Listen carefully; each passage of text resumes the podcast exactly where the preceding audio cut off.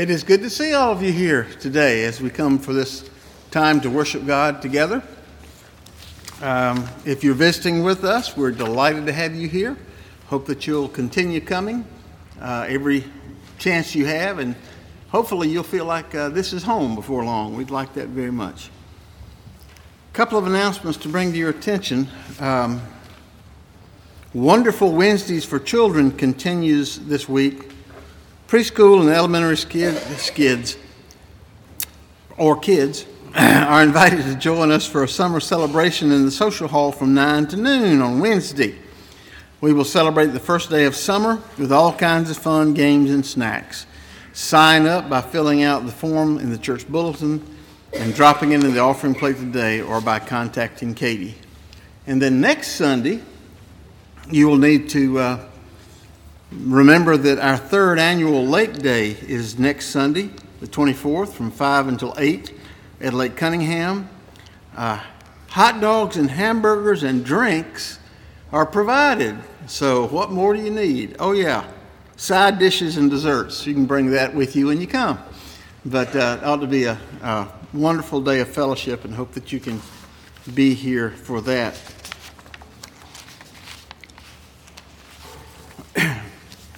Last night, the um, police were not called, but the praise band had a party at uh, Chris Harris's house. I guess it's good that we didn't create too much disturbance. Uh, but Chris Harris wrote a um, lengthy little uh, poem called Ode to Arthur Holt. And I've got it out here on the uh, bulletin board. Um, it's right witty and right well done, so if you have a chance, be sure to read that. The teenagers are still selling tickets for um, Tuesday night, the dinner at Lorinda's, um, raising money for their um, mission trip. What a great thing. You get to have a good supper and still be contributing to missions thanks to the good people at Lorinda's who are working with us on that. So you will, as you leave today, if you look for one of the teenagers, they will be glad to sell you uh, tickets for that occasion. Ralph, I remembered to bring it to you this week. It is the Repent body detergent for absolute absolution. It says it's made up of fire and brimstone. So I'll, uh, I think you need that. So, okay. Let us begin our time together in worship.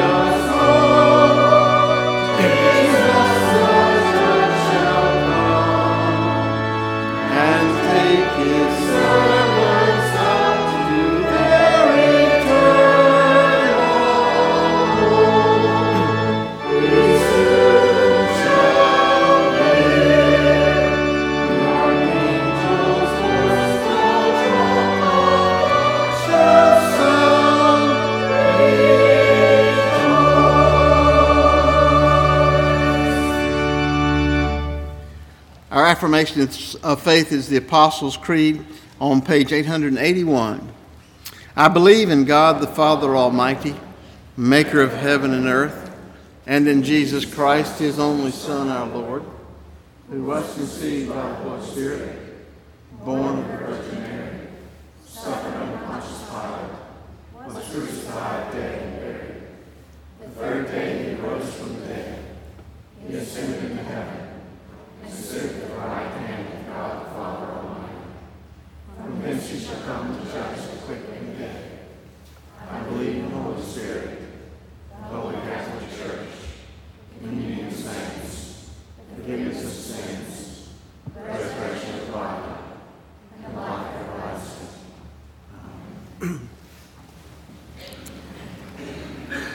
At this time, we invite the children to come forward to join Jim Scudder for a few moments of sharing.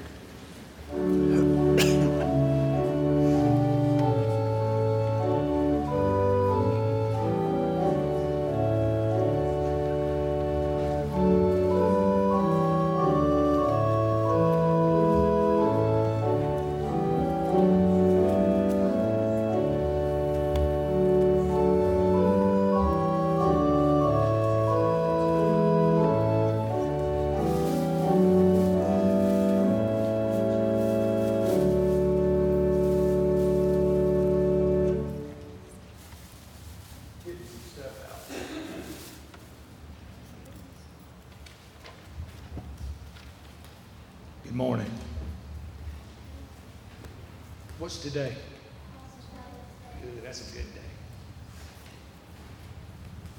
We got a, we got a few items up here we're going to hold up as I go into this so you'll know what I'm doing. Today is a very special day. It's Father's Day. And I'm sure that all of you gave your fathers a hug and a Father's Day card this morning. I got the hug, but I didn't get the card. this is the day when we tell our Father that we love Him and say thank you for all the things He does for us each day. Right, Andrew? I was thinking of my father today, and I called him this morning, by the way. I have wonderful memories of growing up with him. I have three things this morning that remind me of my father, and all these things start with the letter B and remind me of something my father did for me when I was growing up. The first B reminds me of my father as a belt.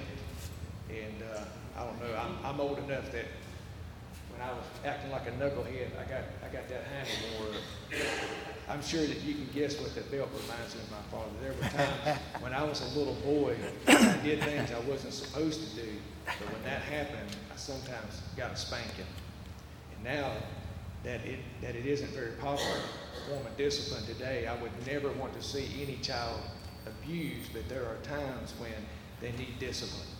And I'm glad that I had a father who loved me enough to discipline me when I needed it, and I needed it a lot the second B reminds me of my father as a ball. And I hate it for Clemson fans, but Carolina's playing awful well right now. Uh-huh. When I was a boy, my father used to go out in the yard and play. We play ball together, and we always had ball games in the neighborhood with my friends in the backyard. It was always our yard that we had ball games. My father always took time to do special things with me. Some fathers get too busy and never seem to have time to do things with their children. And I'm glad that I had a father who loved me enough to take, take time to do things with me. The third thing reminds me of my father is the Bible. Alexander's got it. The Bible reminds me of my father because the Bible to me and taught me about God's love and how Jesus died on the cross for our sins. Of all the things my father did for me, this was the most important. I'm glad to have a father who loved me enough and teach me about God's love. I hope that, I hope that you have a father who loves you enough to discipline you when you need it, whether it's taking your DS game away from you or getting grounded. I got grounded enough too. One who will take time to, to play with you. Most of all, I hope that you have a father who loves you enough to teach you about God's love. If you do, be sure to thank him today. Let's bow our heads. Dear Heavenly Father, we thank you for our earthly fathers. Help us this day to show our love and appreciation to our fathers, and may we always remember to show your love, our heavenly, oh, and our heavenly Father also. Amen.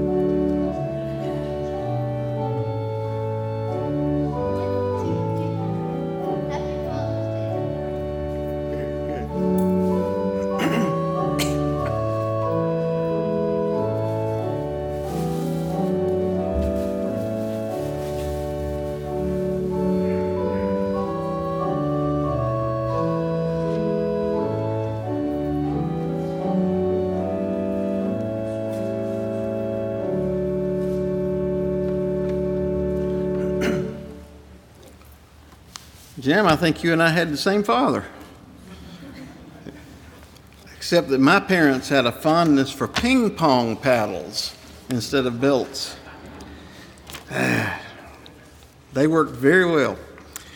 Um, our Old Testament lesson is from the book of Amos, chapter 8, verses 4 through 7. Hear this, you who trample the needy and do away with the poor of the land, saying, When will the new moon be over that we may sell grain, and the Sabbath be ended that we may market wheat? Skimping the measure, boosting the price, and cheating with dishonest scales, buying the poor with silver and the needy for a pair of sandals, selling even the sweepings of the wheat. The Lord has sworn by the pride of Jacob, I will never forget anything they have done. Here ends the lesson. Someone in the choir pointed out that I must have stuttered this week, that I picked the same responsive reading we had last week. So let's don't do that. Let's back up a few pages to page 821 and do Psalm 100 together. And I invite you to turn to page uh, 821 and stand as you're able as we share uh, this passage of Scripture responsibly.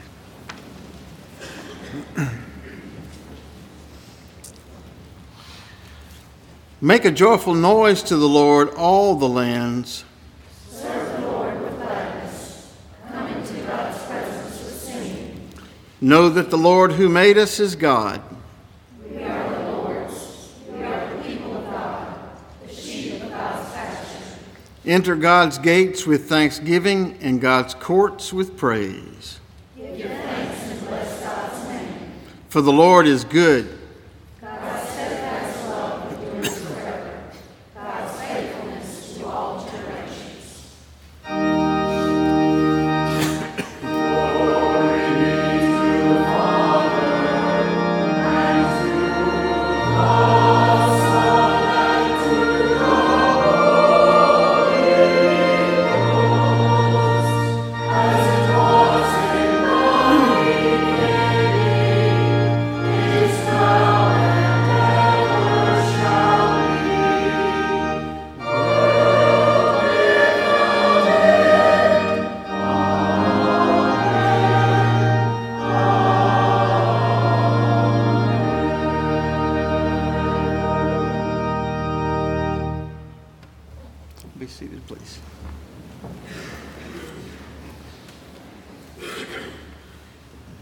Epistle lesson is from the book of Acts, chapter 15, verses 5 through 11.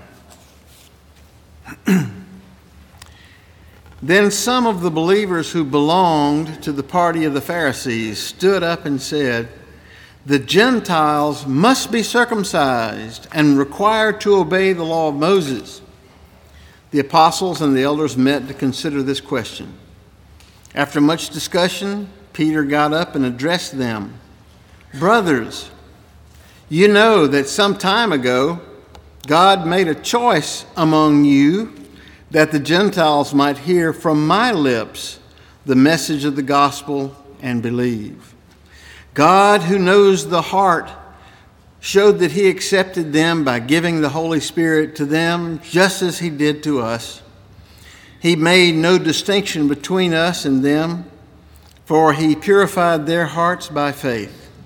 Now then, why do you try to test God by putting on the backs of the disciples a yoke that neither we nor our fathers have been able to bear? No, we believe it is through the grace of our Lord Jesus that we are saved, just as they are. Here ends the lesson.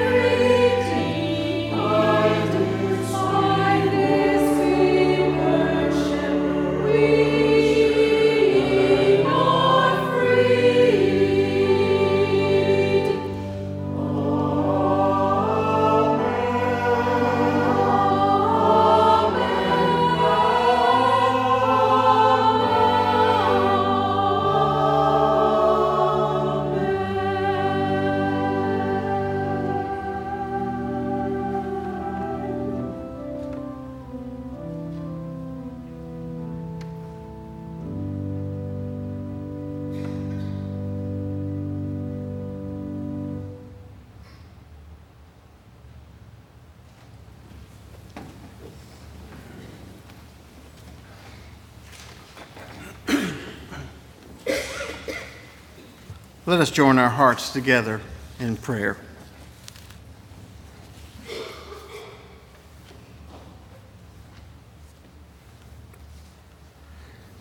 Lord, we really are truly thankful for all the churches of our community today, whether they go by a different label than Methodism.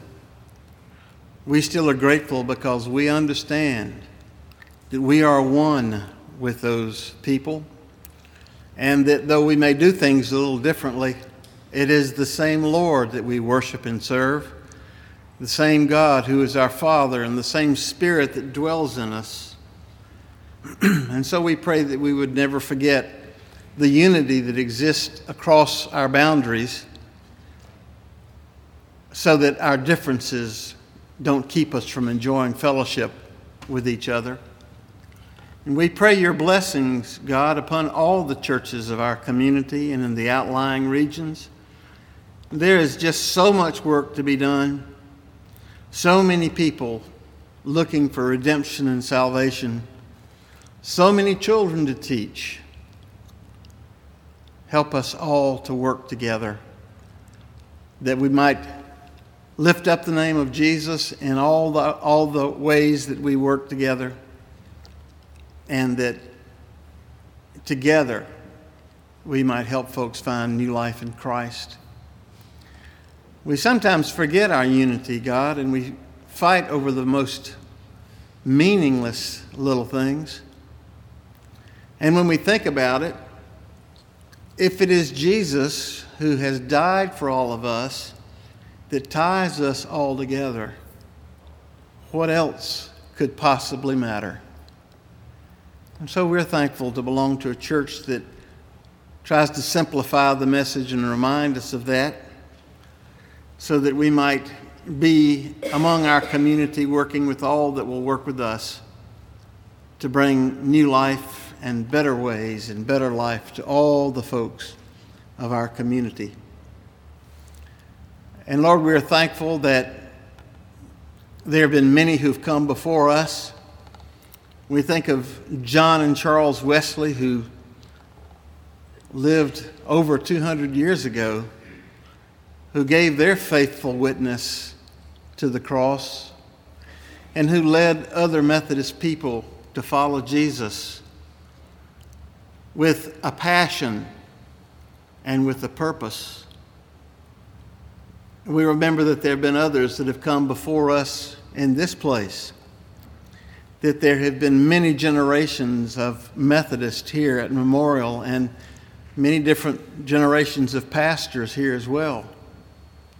How wonderful it is to stand in that long line of tradition, believing that we're not anywhere near the end of what you're going to be doing through Memorial.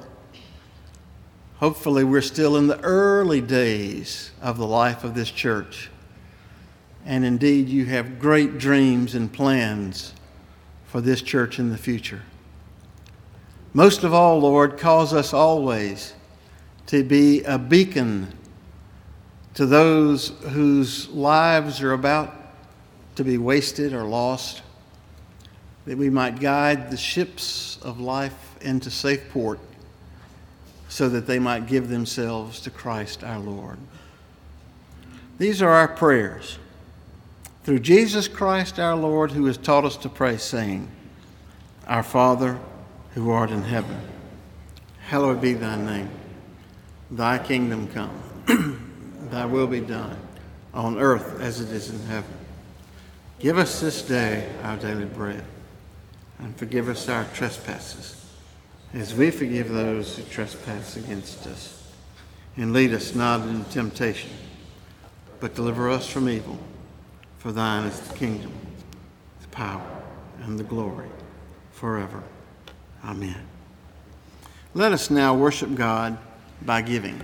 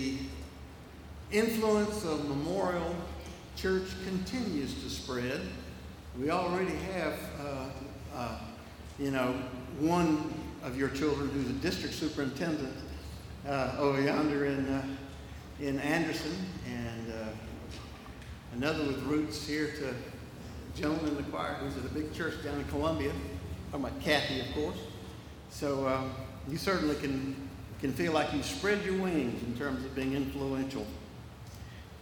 I don't know what we would do if we Methodists and our friends in the Baptist church couldn't pick on each other and enjoy one another so much. For instance, a Baptist pastor forgot to set his clock back one hour last fall and therefore he arrived at his church an hour too early. Seeing no cars at his church, he became afraid that the rapture had occurred the night before and that he'd been left behind. But then he looked over at the Methodist church and says, That can't be right. There's nobody there either.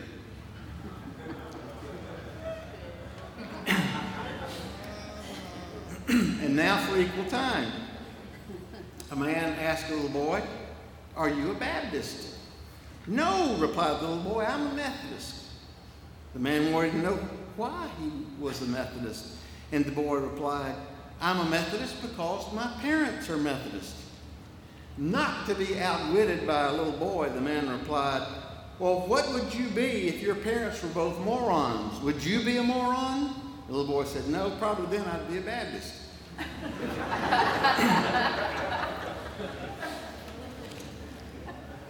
as I said, we have to pick on each other in fun. And when we get together as ministers across denominations, we really have some fun.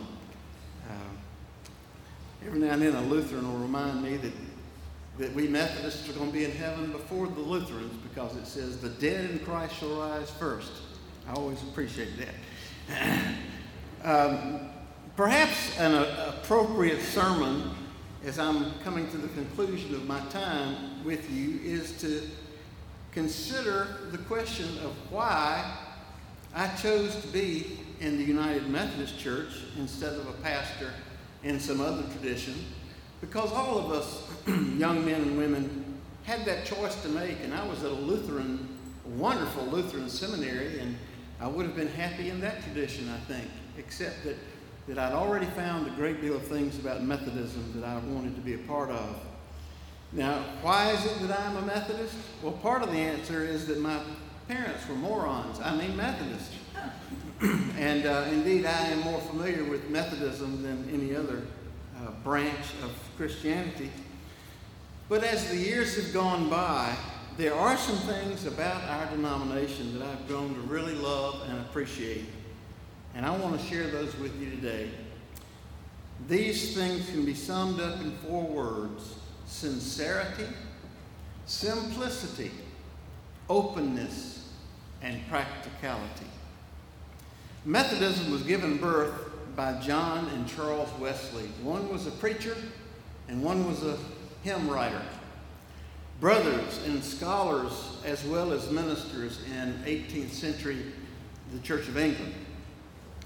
Their desire was to take Christianity out of the realm of good intentions, and therefore hypocrisy can slip into good intentions. They wanted to move our faith into the realm of accountability and sincerity. Someone has said that the road to hell is paved with good intentions, and we know what that means.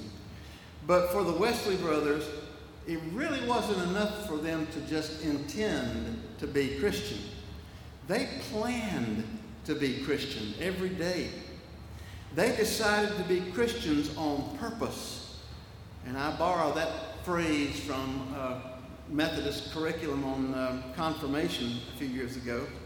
They didn't want to be an accidental Christian, but they wanted to be intentional about what they did. Every Christian knows that we ought to read the Bible and pray, but we don't always get around to it. The Wesley brothers carried a daily calendar, and they wrote a time of day on their daily calendar when they were going to study the Bible and when they were going to pray. It came around every day. They had it in their book. They held themselves accountable for daily worship. It was on their calendar. There was a time each and every day to visit the sick and to visit folks in prison. They didn't just intend to do these things, they did them. Their Christianity became methodical, hence our name. All of this was their desire to be sincere as Christians, to do what we said we ought to do. The second thing I would say about United Methodism is that it was born in an attempt to simplify Christianity. in Acts chapter 15, the early church had to make a decision regarding the old religion that they'd grown up in, the Jewish followers. What about all those Hebrew laws and traditions and rituals? Did that still matter to Gentile converts to the faith? Did the Gentiles have to, in effect, become Jews before they could become Christians? James and his friends thought so. Peter and Paul said, No, that was a dead end for us. We don't need to do that to them. Finally, James and all the church became convinced that since no one had found salvation through the many and complicated Hebrew laws, and since all people were finding salvation through the simple message of the cross, then Christianity deserved to be simplified, freed from that old complicated religious system. John Wesley lived in such a time as that, the early days still of the Protestant Reformation. The Lutherans and the Presbyterians and the Anglicans had been at work on the Protestant Reformation to simplify things. But Wesley wanted to go even further. He worked on arriving at a simple core of necessary beliefs on which most every Christian could agree. He called those common principles of Christianity. One of the reasons he wanted to do this was to foster cooperation and unity among Christians of the various denominations and churches. Wesley said it this way I vehemently refuse to be distinguished from others by any but the common principles of Christianity, the plain old Christianity that I teach, renouncing and detesting all other marks of distinction. But from real Christians of whatever denomination they be, we earnestly desire not to be distinguished at all. Sometimes when I sit around uh, waffle houses and other places and talk about uh, uh, churches and their beliefs, uh, I learn a lot of things and um, am able to say, well, we're just a lot simpler than that. Some of them have uh, different scriptures than we have. They've got our Bible, but they use another holy text as well. Some folks uh, in the years gone by, wanted to know how many angels could dance on the head of a pin. There's a lot of talk always about Christ returning soon. Other folks say that only 144,000 people are going to go to heaven someday. Other people worry about the role that saints play in our daily lives. Is the Bible infallible? Must we be on careful watch, looking back over our shoulders at all times to see if, if Satan is sneaking up on us? I can simply say, well, those aren't very important to us Methodists. If they help you, that's fine. It's just enough for us to know that Jesus is our Savior and that God is our Father and that the Spirit guides us and that in a wonderful way the Scriptures teach us and inspire us. It's just that simple. If you want to spend your time on non essentials and complications, go ahead. That's okay. If it helps you, then good for you. But it never has helped me. Simpler, the better. Another place where simplicity can be seen is in the manner of our speech. You know, some uh, groups use special words and repetitive phrases as a part of their worship.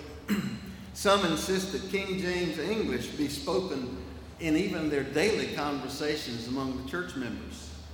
I had some friends during college who seemed to uh, sincerely doubt the sincerity of my faith because I didn't walk around all the time with my head in the clouds saying, Praise the Lord.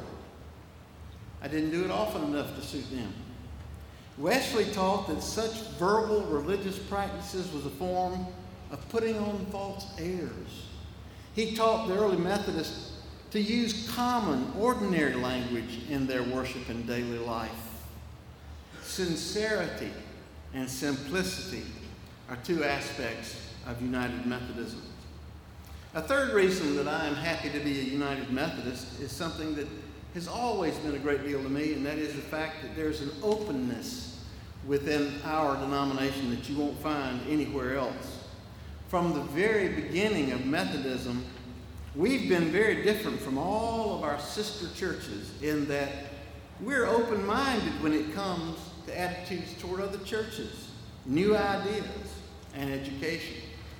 Some churches imply, and some come right out and say it, that you aren't going to heaven. You're not saved unless you belong to their particular church. You aren't going to heaven. You don't have the right beliefs. You don't have the Spirit unless you're a member of their church. We don't believe that. We do not believe that you must be a United Methodist in order to go to heaven.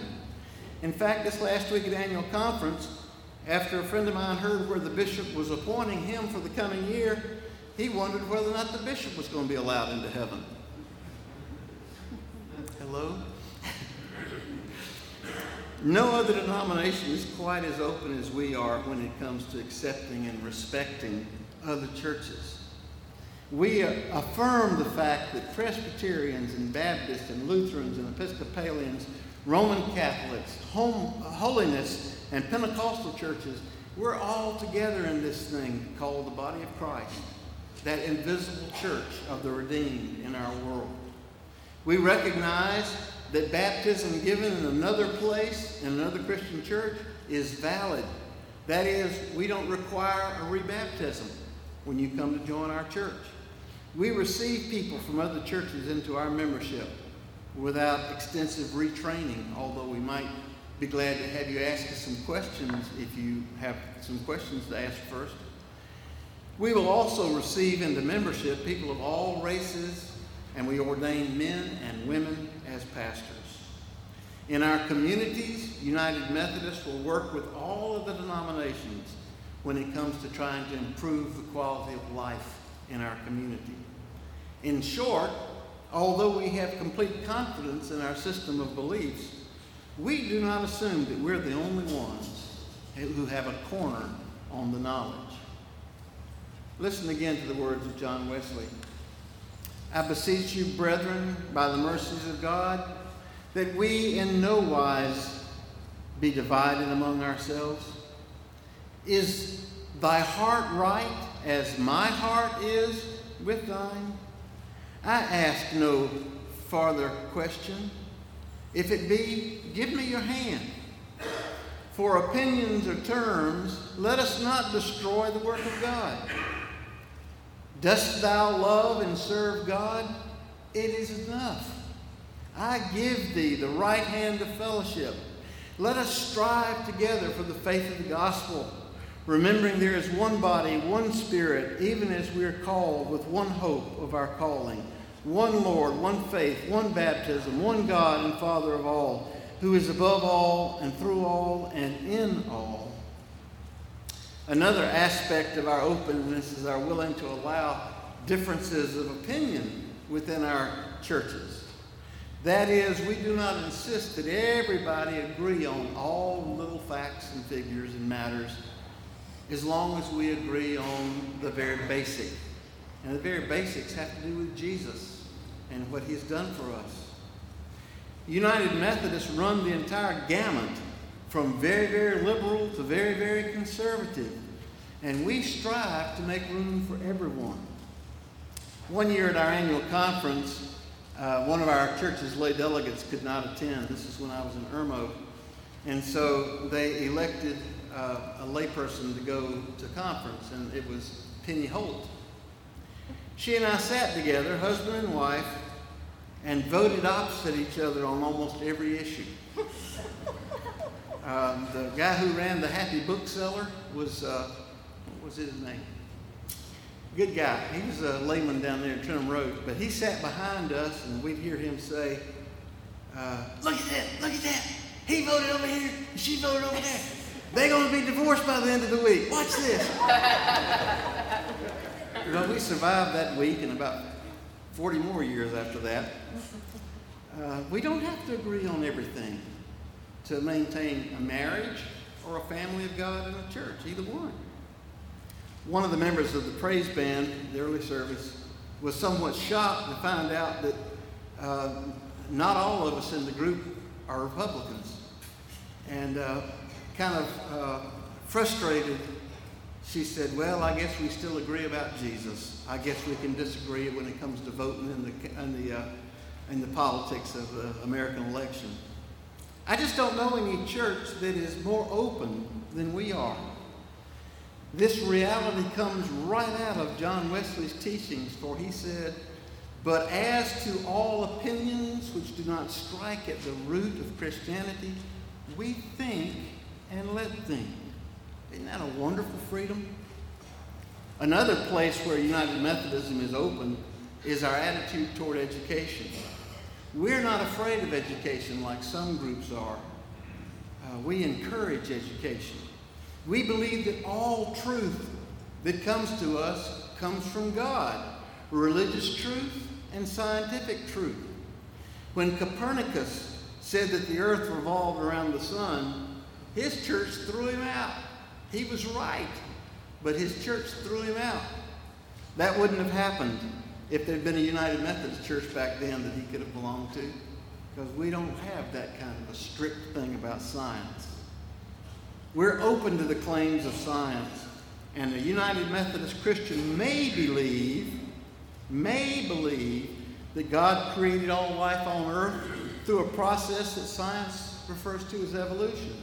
Methodists do not have to believe that, but they may believe that. Either way, whether creation happened in six 24 hour days or over many, many uh, millennia, we know God did the making. Try that in other churches and see if you can get away with it. So, why Methodism? Sincerity, simplicity, openness, and finally, practicality. Ours is a very practical faith. We're all about trying to make life better for someone else. It's about caring for the needs of people whether or not they're of my race or nationality or creed. Are you at all surprised that it was a United Methodist of this church who went down the road and helped start, really led the charge to get the Greer Daily Bread ministry going? Other churches were involved in that, but not like Burrell State led us to be. Methodist has that kind of Methodism has that kind of concern. John Wesley said, The world is my parish. While we're always concerned mostly about spiritual matters, we're aware of the fact that if someone is starving or thirsting or uneducated or injured, they have other pressing needs that we must attend to if we're Christian. We are concerned about everything that concerns human beings. Is it any real surprise to you learn that it was a Methodist group that gave birth to the YMCA movement and to the Salvation Army movement and to so many colleges and hospitals across the world and this nation. Ours is a very practical faith. It's all about making life better for folks that are here. There you have it. That's why I'm very happy to be a United Methodist. I value our sincerity, our simplicity, our openness, and the practical way we go about living for Christ.